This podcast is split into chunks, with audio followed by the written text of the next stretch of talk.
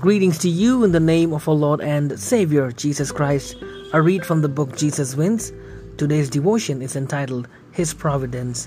Acts chapter 8, verse 35. Then Philip opened his mouth, and beginning from this scripture, he preached Jesus to him. The person who picked me up from the airport at the European country where I had come to preach that weekend had been a supporter of our ministry for years and had arranged for this special event to take place. When I asked him how he found out about Jesus 101 in the first place, I was speechless. He told me how one day he was listening to an internet broadcast when suddenly the programming was interrupted and our program came on. He was about to turn it off but lingered for a few seconds, got interested in the scriptural topic, and the rest is history. I don't believe this was a coincidence but a providential event. We often hear such testimonies about how people throughout the world discover our media ministry. I am convinced that God is always at work behind the scenes. Some call these events coincidences, but I believe otherwise. In Acts 8, the story is told of the Ethiopian man who was a court official of the Queen of the Ethiopians. He had gone to Jerusalem to worship and was on his way back, reading in his chariot from the prophet Isaiah.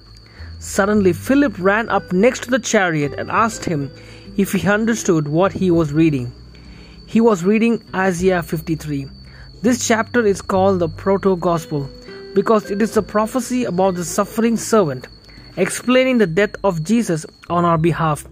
The man needed someone to explain this prophecy, and Philip, filled with the Spirit, was right there, ready to preach Jesus to him from this very scripture.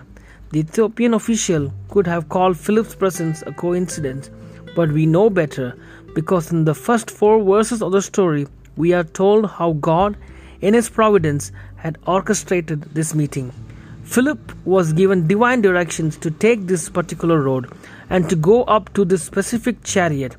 God is always providentially guiding our lives and He desires our ultimate redemption.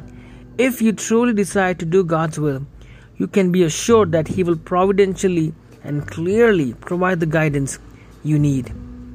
Let's pray. Father God, we thank you that you are blessing us providentially and not out of coincidences. And we are grateful, Lord, that whatever you have done in our lives is truly a blessing. Help us to trust God. Help us to trust in Jesus. For ask in His name. Amen.